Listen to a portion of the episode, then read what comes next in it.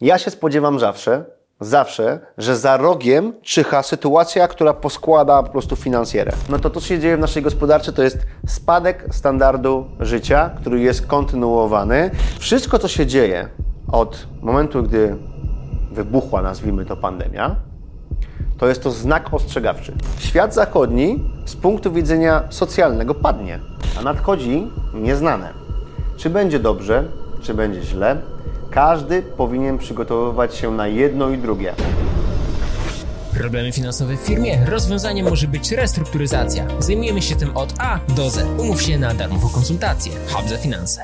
Jacek Jakubik, witam Cię na kanale Finansowy Preppers.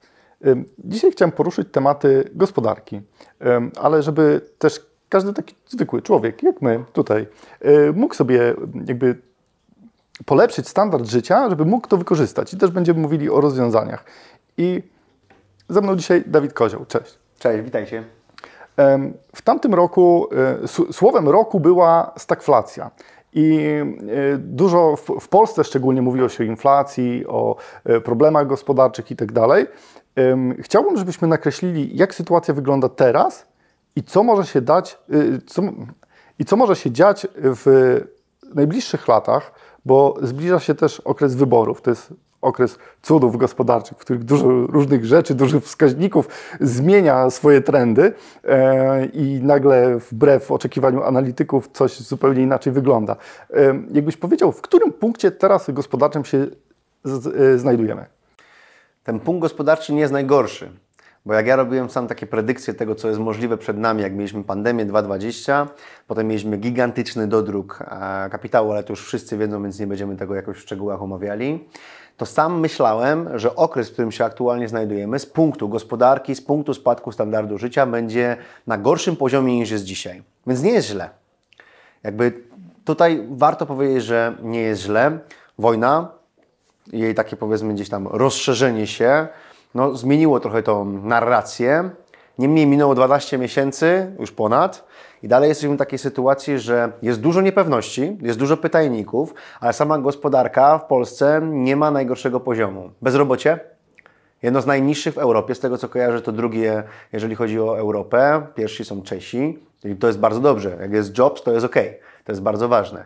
Inflacja faktycznie jakby ta Europa środkowo-wschodnia ma problem z inflacją. W Polsce mieliśmy w lutym już te powiedzmy około 18%, ale predykcja jest na to, że ta inflacja będzie spadająca. Cudy gospodarcze, o których wspomniałeś, czy cudy wskaźnikowe, to czy jest kryzys, czy nie ma kryzysu, one zawsze są. Bo to jest normalne, że się je wykorzystuje. Po prostu jak patrzysz na to z punktu politycznego, co jest celem polityka? Co jest celem partii? Celem partii jest uzyskać jak największy poziom władzy albo jak największą ekspozycję, powiedzmy u nas w Polsce w I, Sejmie. Drugi, I drugi cel utrzymać ją. I utrzymać, to jest już kolejne, nie? Jakby najpierw zdobyć. najpierw zdobyć, zdobyć jak najwięcej ilości głosów, ilości miejsc, no by uzyskiwać swoje cele, zresztą nie tylko polityczne, ale również biznesowe. W sytuacji, w której jesteśmy aktualnie, czyli świat zachodni i Europa, polega na socjalnych elementach.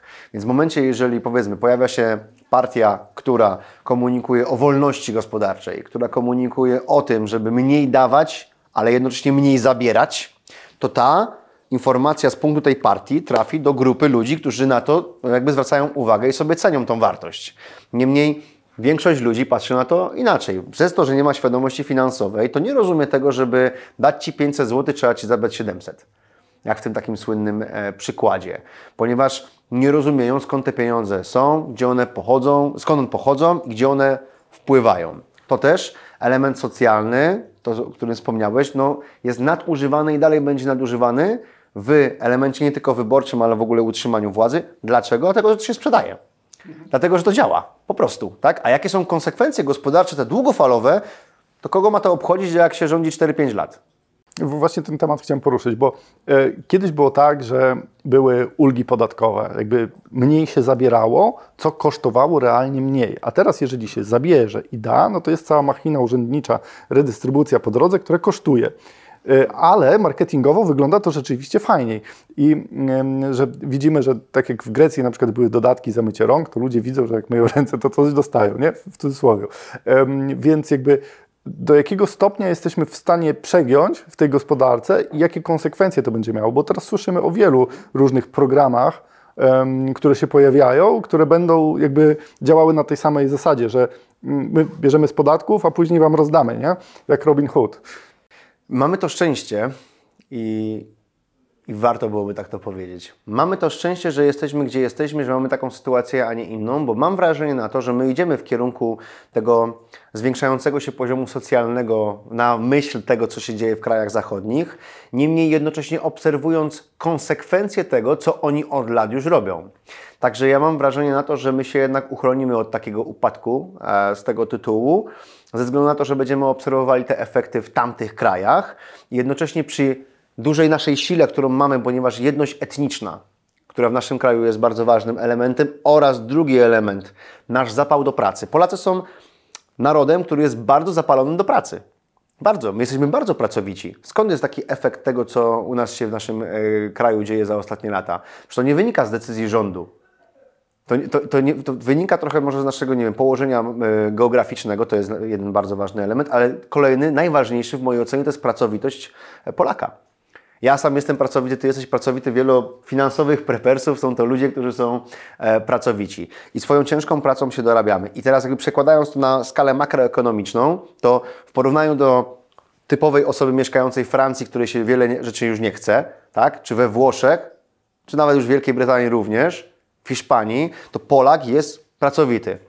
To też wytwarza per osoba znacznie więcej. Dzięki temu jesteśmy w stanie uchronić się od pewnych elementów, nawet kosztu tego socjalnego, o którym Ty mówisz, a definitywnie będziemy szli w tym kierunku, bo to się najłatwiej sprzedaje.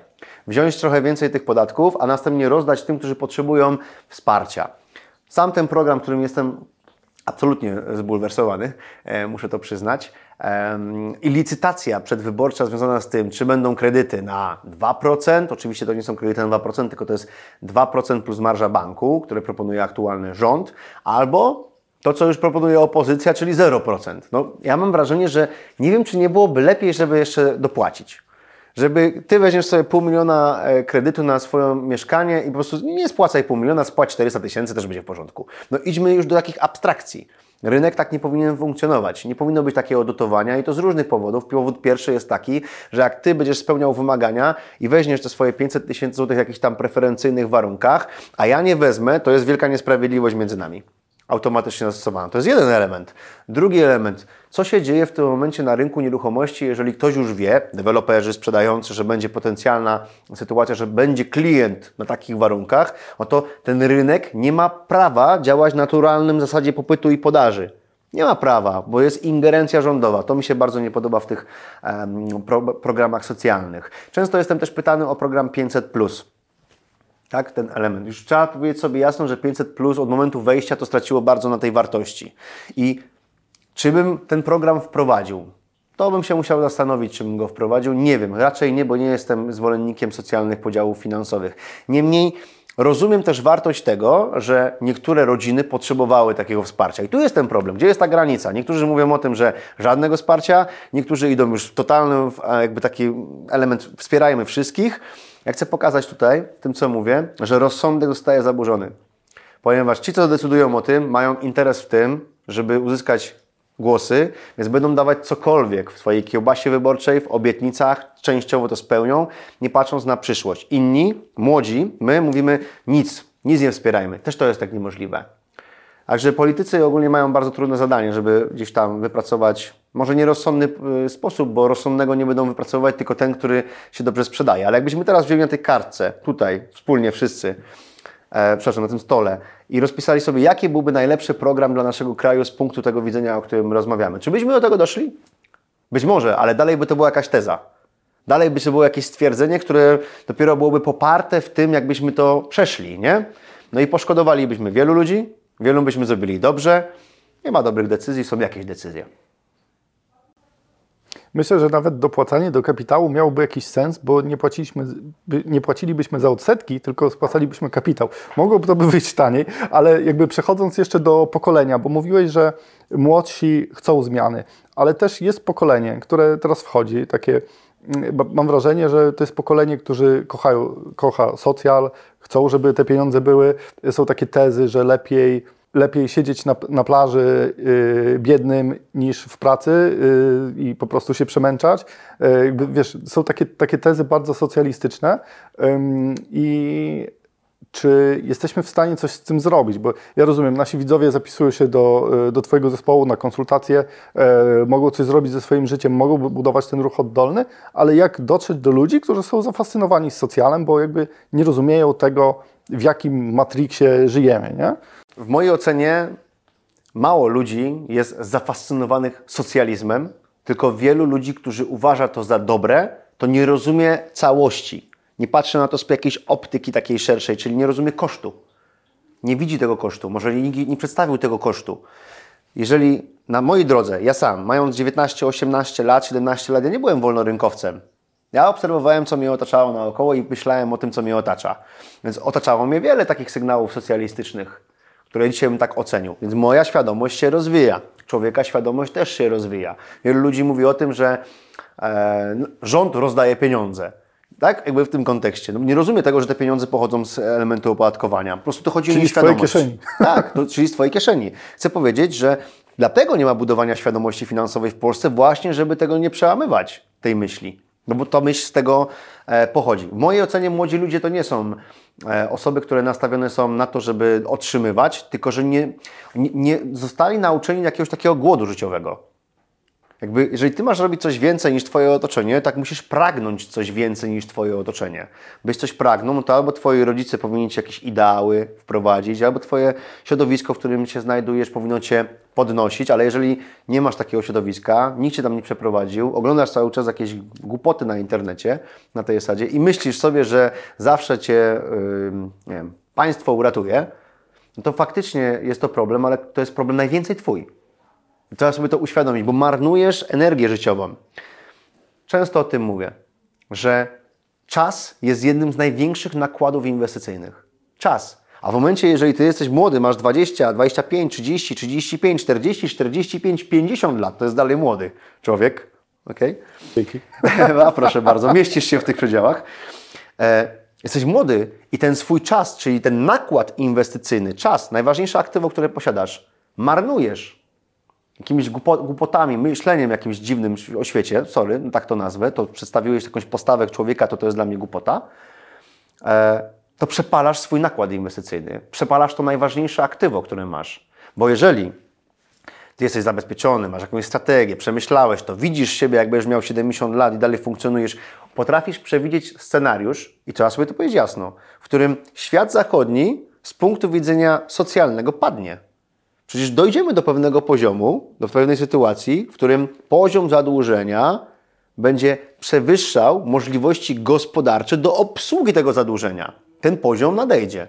Ja nie wiem, czy to będzie w tym roku, za 5 lat, za 15 lat, czy to będzie towarzyszyło temu zmiana z pieniądza fiducjarnego, jak dolar i tak dalej, zna e, walutę CBDC, czy wrócimy do złota w jakiś sposób, czy Chiny przejmą jakby, nie wiem, operację w tym związaną, bo wiesz, Rosjanie się nie zgadzają z tym. Jakby z tym punktem widzenia, który Zachód często e, wskazuje, zresztą Chińczycy również, czyli że konsumujmy, czyli żyjmy na kredyt, żyjmy socjalnie. To, to nie jest ten, ten operacyjnie, tak to nie działa u nich w, w, w tych dwóch krajach. Chcę powiedzieć, że przyjdzie moment, w którym nadejdzie załamanie do tego systemu. Wrócimy bardziej w stronę wolnorynkowego kapitalizmu. Ale to tak działa, że to jest kółeczko. Potem znów się dorobimy, tak? ok? A następnie wpadnie ktoś na dobry pomysł, żeby iść w stronę socjalną. To już było w historii i prawdopodobnie nadejdzie ponownie. Więc człowiek, który nie rozważa tego, nie ma tej optyki, nie rozmyśla o tym i sam siebie nie umiejscowia w tej sytuacji i nie pracuje nad swoim majątkiem, moim zdaniem popełnia błąd. To jest pierwsza odpowiedź na to pytanie, które dałeś. Druga, czyli co robić, bo zapytałeś mnie jakby w tym wszystkim, e, co robić. No wyjść z Matrixa. Podstawowo wyjściem z Matrixa finansowego to jest zrozumienie, że ja, jeżeli mam najważniejsze aktywo w życiu, czyli mój czas, moja energia, mój zapał, mój czas, powiedzmy o tym więcej. Ja powiem na swoim przykładzie. Mając 18-19 lat skończyłem liceum, to są te momenty, poszedłem na studia i teraz mój potencjał zarobkowy zaczął rosnąć. Edukowałem się, jednocześnie wykonywałem jakąś praktykę zawodową, zresztą w branży finansowej.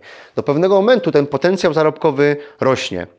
Potem on często ma jakąś taką, wiesz, parabolę tutaj, nie?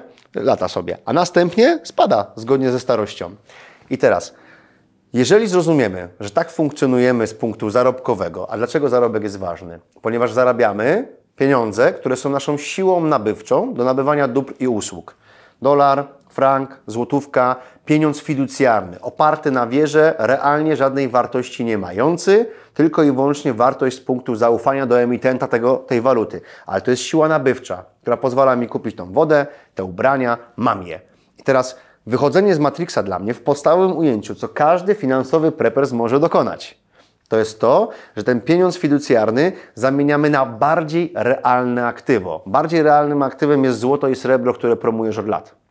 Bardziej realnym aktywem sobie nawet akcje, ponieważ tam już widnieją w tych spółkach, w tych spółkach widnieją jakieś aktywa w postaci maszyn, nieruchomości, samochodów. To już jest znacznie bardziej realne aktywo w tym koncepcji. Dla mnie nawet bardziej realnym aktywem z punktu widzenia wielu ludzi może być kryptowaluta, nawet ta spekulacyjna kryptowaluta. Ale dalej, idźmy do prostych rzeczy. Nieruchomości.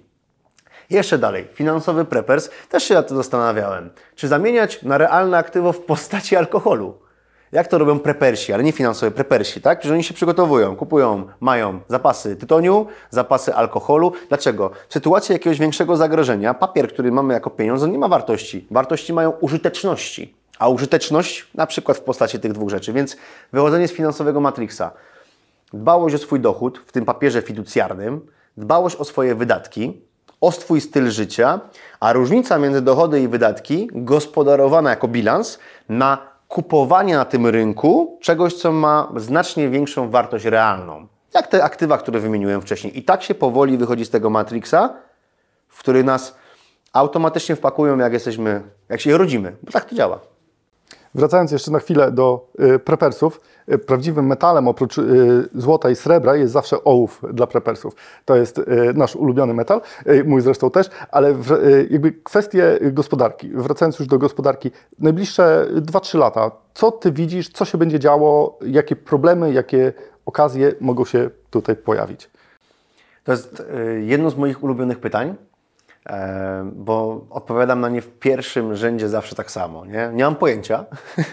nie mam pojęcia. Powiem Ci więcej, ktokolwiek Ci na takie pytanie odpowie tak, do końca roku będziemy mieli tak, do następnego końca roku będziemy mieli tak. To jest człowiek, który albo jest, nie wie, nie ma pojęcia o tym, że jest w błędzie, albo nie orientuje się, jaka jest optyka ogólna, ponieważ jakakolwiek zmiana, wiesz, no nie, jedna rakieta pakująca się w naszym kierunku ze wschodu na zachód, to ona zmienia zupełnie strategię. Tak? Wycofanie się wojsk ze Stanów Zjednoczonych stąd albo gdzieś indziej, to są takie rzeczy geopolityczne, które jeżeli nie bierzesz pod uwagę, nie możesz nic oscylować. Ale pomijając to, w tych dzisiejszych warunkach, w tych samych warunkach identycznych jak dzisiaj, powiedzmy mniej więcej, to już coś możemy rozmawiać. Więc wolę taki wstęp zrobić, bo w gospodarce nie da się przewidywać. Można oscylować, coś mniej więcej, ale i tak i tak potem jest duża różnica. Więc taki wstęp wolę powiedzieć. No co? Mamy przed sobą elementy stagflacyjne dalej, tak? czyli wysoka inflacja przy niskim poziomie wzrostu albo zerowym poziomie wzrostu gospodarczego. Dlaczego? A to dlatego, że jest to wszystko konsekwencja naszych lat ubiegłych. Tych kroków, które były wcześniej poczynione, nie tylko w Polsce, ale i na świecie, czyli popandemiczne załatanie dziury kasą. Po prostu kasą znikąd. No i teraz jakby te konsekwencje będziemy odczuwali. Element pierwszy. PKB, nawet oscylacja e, Narodowego Banku Polskiego mówiąca o tym, że będziemy tam mniej więcej 0,5-0,3% e, wzrostu gospodarczego w 2023 roku. No, piękny wynik. W tamtym roku mieliśmy jakieś 5%. E, no to mówi się o wzroście gospodarczym, ale jeżeli w tym samym czasie jesteśmy w świecie inflacji, takie jak była za 2,22 i 2,23, o niej za chwilę będę mówił coś więcej, no to to nie są wzrosty gospodarcze. To są, wiecie, nominalne wzrosty gospodarcze, ale siła nabywcza tego kapitału PKB jest mniejsza. Więc jakby tutaj już nie mówimy o wzrostach gospodarczych, tylko o spadku gospodarki. I PKB, jak widzimy, 0,3, czyli bardzo niewiele, chociaż na tle Europy to wcale źle nie jest. Dalej, kwestia inflacyjna. Luty 2023 ma być tym najwyższym poziomem szczytem inflacji. Czy tak będzie? Prawdopodobnie tak. Mamy taką e, predykcję właśnie Narodowego Banku Polskiego. To, co się wydarzy do końca roku, no to będzie to, że końcem tego roku prawdopodobnie będziemy poniżej 10% inflacji. Ale średnia za rok To nie będzie to na końcu ten wynik, tylko na średnią roczną już bierzemy pod uwagę styczeń, luty i te najwyższe miesiące, więc ja mi się wydaje, że będziemy takie 13-14% średniej inflacji w 2023 roku. Biorąc pod uwagę to, co było w 2022, 2,23, 2,24 prawdopodobnie nie zbliżymy się dalej do celu inflacyjnego, czyli 2,5 punktu procentowego jeden, w jedną i drugą stronę. E, powiedzmy kolejne 7, 8% w kolejnym roku. No to to, co się dzieje w naszej gospodarce, to jest spadek standardu życia, który jest kontynuowany i osoby, które nie będą dbały o dochód. Bo co to znaczy? Co to znaczy, że spada inflacja? Może powiedzmy sobie w ten sposób. To nie spadają ceny, co się często mylimy w, tym, w tej koncepcji, tylko spada tempo wzrostu cen. Tempo wzrostu cen. Kiedyś Sławomir Mencen, w jednym z wywiadów powiedział to świetnie, czyli jedzie samochód 20 na godzinę, zwalnia do 10 na godzinę, to nie, to nie oznacza, że on dalej nie jedzie, tylko on jedzie znacznie wolniej. I tak samo jest z tym wzrostem cen. Ceny, które mieliśmy w 2,20, one już były i nie będą. One nie wrócą. 2,21 nie wrócą te ceny. Będzie tylko drożej. Czyli dla wszystkich tych, którzy teraz to słuchają, ważne jest to, zrozumieć, że wydatki gospodarstwa domowego będą się zmieniały na plus, czyli będą się zwiększały. I jeżeli nie zadbamy o dochód, nie zwiększymy potencjału dochodu, często to będzie związało się z przebranżowieniem, może z dodatkową pracą. Jeżeli tego nie zrobimy, to nasz standard życia po prostu ulegnie zmianie. I to na minus. I to jest kluczowe, co trzeba zrozumieć. Oczywiście możemy obserwować, co się będzie działo w gospodarce. bardzo ważnym parametrem jest element bezrobocia. Przez to, że nie mamy bezrobocia, przez to, że w naszym kraju to bezrobocie jest bardzo niskie, dlatego jest, utrzymujemy się na tafli i jest ok. Gdyby to bezrobocie było tak, jak ja kiedyś przewidywałem, że jest możliwe i ono było możliwe, na poziomie 10-15%, może nawet do 20%, to mielibyśmy dzisiaj kolosalne problemy w gospodarstwach domowych. I teraz sobie trzeba zadać pytanie. Finansowy prepersie. W momencie, jeżeli straciłbyś pracę rok temu, czy jak długo byś sobie poradził bez tej pracy? Jeżeli w Polsce byłoby bezrobocie 15-20%, co byś zrobił? Jakie masz, jakie masz przygotowane poduszki bezpieczeństwa? Ile wynosi Twoja żelazna rezerwa, o której już ostatnio wspominaliśmy? Co byś zrobił konkretnie w tej sytuacji? Czy jeżeli Twój zawód by podupadł, jak byś się przebranżowił? To są ważne elementy. Dlaczego to jest ważne? I to skończę już oddaję Ci głos. Wszystko, co się dzieje od momentu, gdy wybuchła, nazwijmy to, pandemia, to jest to znak ostrzegawczy. Jest to znak ostrzegawczy dla wielu ludzi. Jeżeli ktoś się nie obudził na elemencie lockdownów, na wzrastającej inflacji i nie zaczął efektywnie i aktywnie dbać o swoje finanse, bezpieczeństwo gospodarstwa domowego, no to ja już, przepraszam, to chyba nic, nie wiem, co miałoby się wydarzyć, nawet kosmici nie pomogą, nie? Te, ci kosmici w cudzysłowie, którzy się pojawili w Stanach. Nie, nie tylko w Stanach. Chcę powiedzieć, że mamy dużo takich zjawisk za sobą, za ostatnie 2-3 lata, które powinny nas zmotywować do przemyślenia ponownie naszej sytuacji finansowej, żeby ten preparing faktycznie powstał w tych finansach. I te elementy gospodarcze, o których Ty mówisz, o których się mnóstwo słucha, powinny no to, no to motywować, żeby zacząć na to dbać. I tak patrzę na te elementy. Dużo ludzi takie scenariusze stagflacyjne y, porównuje do wielkiego kryzysu, który był bardzo smutny i zły, żeby to powiedzieć dyplomatycznie. Czy ty widzisz analogię, y, widzisz podobieństwa i czy Polska może zostać znowu zieloną wyspą, czy jakby my te nowości przywieziemy z zachodu y, ponownie? Z samego powodu, kiedy odbył się wielki kryzys, to znam tylko tą sytuację, która miała miejsce oczywiście z tego, co czytałem i tak dalej, zapoznawałem się w ten sposób. Nie, nie przeżyłem e, tego elementu. Czy te podobieństwa są jasne? Tylko pamiętaj o tym, że wszystko sobie nasza głowa umie coś sprzedać. Możemy szukać podobieństwa do kryzysu 2.8, możemy e, szukać podobieństwa 2.7, możemy szukać podobieństwa do, do 2000 roku, możemy do wielkiego kryzysu szukać podobieństwa. I możemy też powiedzieć sobie, że te sytuacje są zupełnie inne, zupełnie inne z punktu widzenia tego, jak wielka finansjera podchodzi do różnych sytuacji, które mają miejsce na stole. I to ja do tego podchodzę tak. Ja się spodziewam zawsze, zawsze, że za rogiem czyha sytuacja, która poskłada po prostu finansjerę. I rozpracowując swoje aktywa, działając, patrzę na to w ten sposób, że ja muszę mieć taką dywersyfikację, która pozwala mi w różnym kierunku zawsze uchronić swój majątek i swoją sytuację. Czy poziom samobójstw mógłby na takim poziomie być? Czy giełda mogłaby tak runąć? Oczywiście, że tak. To wszystko mogło się wydarzyć już dawno, ale łatanie dziury działa.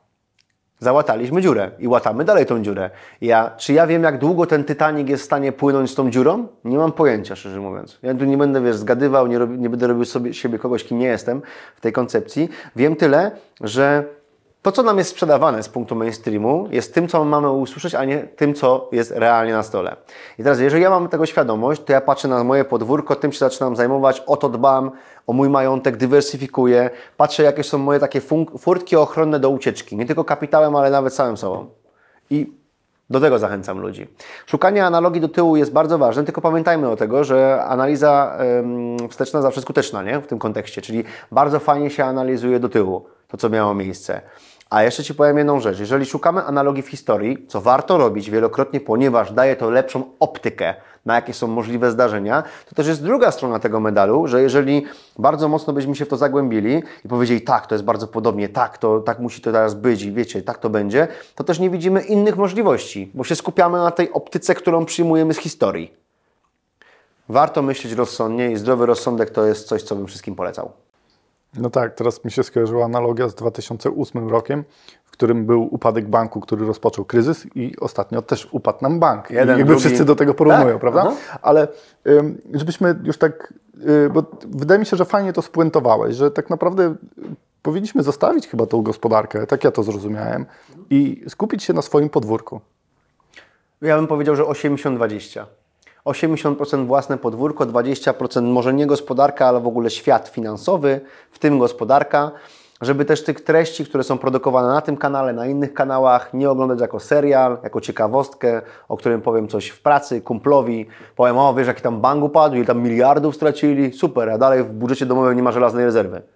A on tutaj będzie komunikował o czymś, czym sam nie ma zielonego pojęcia. 80% własna praca nad swoją sytuacją, 20% zainteresowanie, które realnie rzecz biorąc, daje lepszą optykę na własną sytuację. I to jest moim zdaniem taka zdrowa proporcja, zdrowy rozsądek do własnych finansów.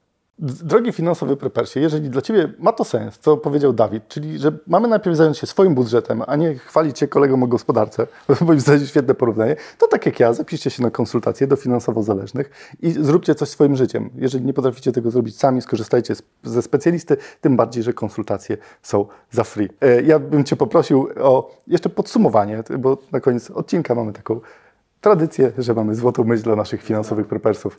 Kamera jest Twoja. Dobra zasada. Finansowi prepersi, przygotowujcie się, ale z punktu widzenia Waszych gospodarstw domowych, na to, co nadchodzi. A nadchodzi nieznane. Czy będzie dobrze, czy będzie źle, każdy powinien przygotowywać się na jedno i drugie.